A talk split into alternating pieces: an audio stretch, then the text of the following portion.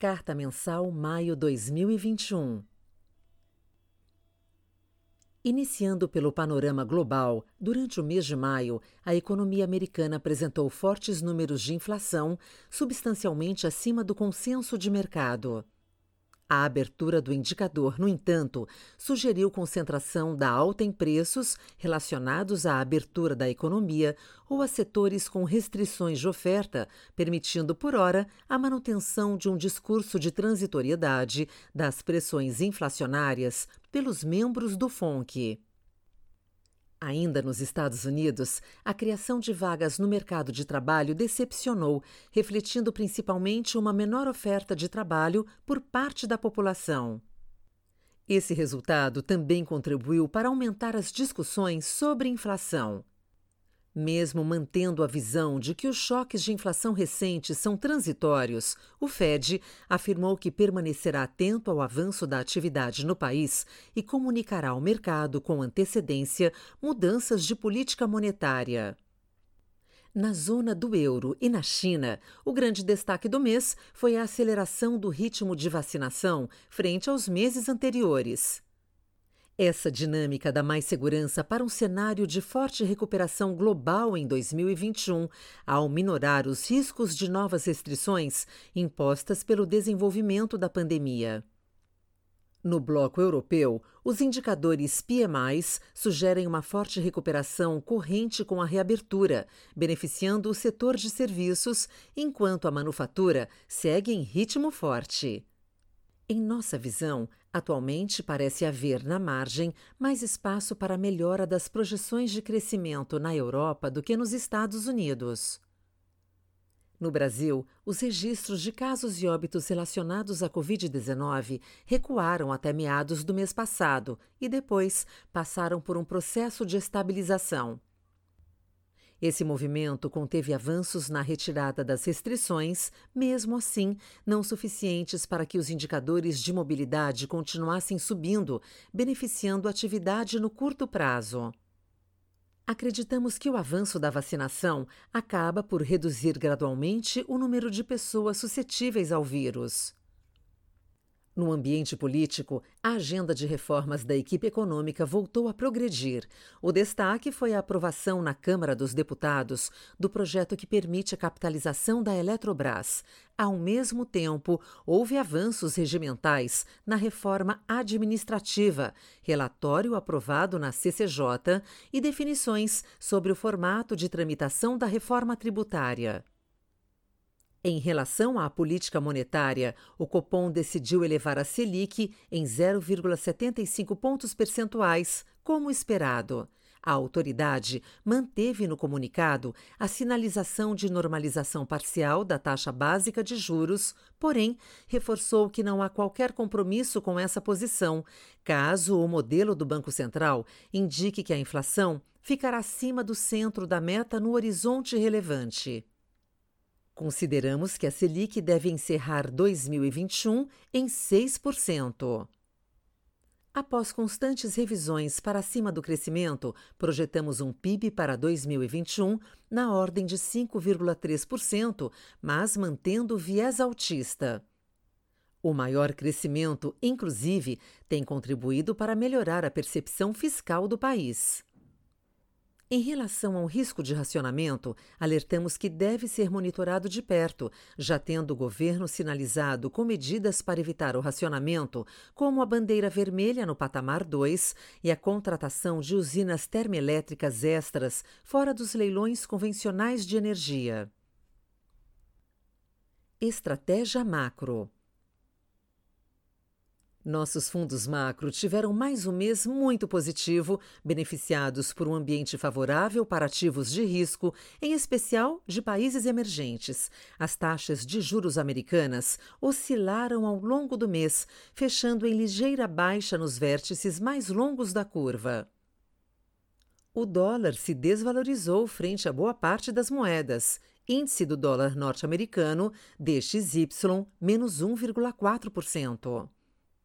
Novamente, uma das moedas que mais se valorizou foi o real, beneficiado por dados de atividade acima da expectativa e principalmente pelo aumento do diferencial de juros, após a sinalização que o Banco Central do Brasil seguirá trabalhando para conter a alta nos preços no Brasil, o que gerou ganhos importantes para os fundos através da nossa posição comprada em real contra o dólar. Também tivemos ganhos com a posição comprada em Bolsa Brasileira, que fechou em alta de quase 6%, beneficiando-se da retomada da atividade econômica e de um ambiente político com mais espaço para a retomada das negociações de reformas estruturais e de algumas privatizações. As bolsas globais fecharam o mês perto da estabilidade, com destaque para as bolsas europeias, apoiadas na aceleração do processo de vacinação no continente. Seguimos comprados em Bolsa Americana, que fechou perto da estabilidade, pressionada pela queda nas ações das empresas de tecnologia, que deverão ser mais impactadas por uma eventual elevação de impostos na proposta de pacote tributário do governo Biden.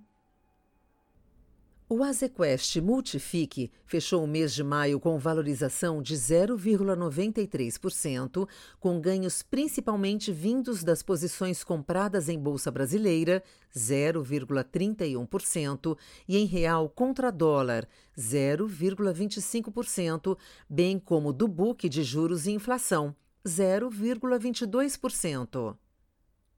O Azequest Multimax FIC rendeu no mês de maio 1,63%, com ganhos principalmente vindos das posições compradas Bolsa Brasileira, 0,63%, e em real contra dólar, 0,50%, bem como do book de juros e inflação, 0,39%. O MZK Dinâmico FIC rendeu em maio 1,39%, com ganhos vindos principalmente de bolsa, 0,88%, do book de moedas, 0,47% e de juros, 0,35%. Estratégia de renda variável. O Ibovespa fechou em alta pelo terceiro mês consecutivo, consequência do quadro internacional pró-risco e dos dados de atividade que confirmam uma recuperação econômica no Brasil acima da esperada pelo mercado. O resultado do índice só não foi mais forte porque o grupo de setores cíclicos globais apresentou queda no mês, muito em função da queda no preço de algumas commodities, já bastante valorizadas, bem como da valorização do real, que acaba por impactar o resultado das exportadoras. Por outro lado, as ações de empresas mais ligadas à dinâmica de crescimento doméstico, como dos setores financeiro, de varejo e construção, foram destaques de valorização. O setor elétrico também performou bem, impulsionado pela perspectiva de privatização da Eletrobras e do reajuste nas tarifas por conta da adoção da bandeira vermelha em razão do baixo nível dos reservatórios. Nossos fundos de ações novamente apresentaram resultado positivo, ligeiramente abaixo dos seus respectivos benchmarks. O Azequest Ações fechou o mês de maio em alta, de 5,59%, com ganhos vindos dos setores de bancos, 1,4%, petróleo e petroquímica, 1,3% e varejo, 1,3%. Os maiores detratores do resultado foram setores de papel e celulose, menos 0,3%, telecom e IT, menos 0,2% e siderurgia, menos 0,06%. O Azequest Small Mid Caps fechou o mês de maio em alta de 4,68%, com ganhos vindos dos setores de varejo, 1,2%, logística 0,7% e healthcare 0,7%. Os maiores detratores do resultado foram os setores de siderurgia, menos 0,5%, fornecedores de construção civil, menos 0,3%, e papel e celulose, menos 0,2%. O Azequest Top Long Bized fechou o mês de maio em alta de 4,67%, com ganhos vindos dos setores de petróleo e petroquímica, 1,4%, varejo, 1% e mineração, 0,9%. Os maiores detratores foram os setores de siderurgia, menos 0,4%, fornecedores de construção civil, menos 0,3%, e serviços financeiros, menos 0,2%. Os fundos long short também tiveram um mês positivo. O Azequest Total Return fechou o mês de maio em alta de 0,21%, com ganhos vindos dos setores de elétricas, 0,24%, varejo, 0,22% e mineração, 0,14%. Os maiores detratores foram os setores de serviços financeiros, menos 0,38%, educação, menos 0,12% e bancos, menos 0,09%. Estratégia Crédito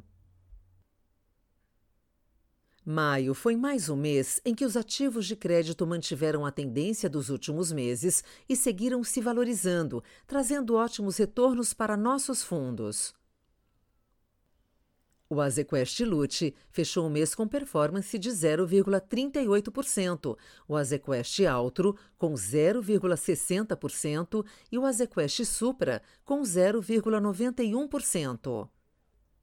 O fundo Azequest Debentures Incentivadas também teve um ótimo mês, com 0,66%, em linha com o IMA B5.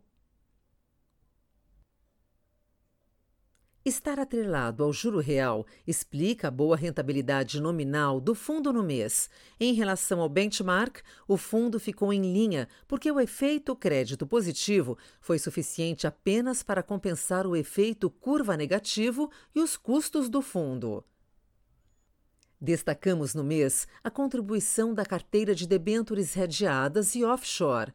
As demais carteiras tiveram, para os diferentes mandatos, uma performance sem grandes destaques para fins de comunicação. Para as debêntures em CDI, o resultado veio majoritariamente do carrego elevado da carteira. Observamos certa estabilidade nos spreads de crédito após meses consecutivos de fechamento, por consequência, o ganho de capital foi baixo e a carteira seguiu ainda com o nível dos spreads em patamar elevado e boas perspectivas de retorno ao longo de 2021. A curva de juros pré-fixada apresentou abertura com diminuição da inclinação, curto subindo devido a uma percepção que o ciclo de aumento de juros deverá ser maior, bear flattening, enquanto a curva de juros reais teve um achatamento via abertura do miolo e fechamento das pontas. A composição e a magnitude desse movimento geraram impacto praticamente nulo nos fundos que contêm um pouco de risco de mercado.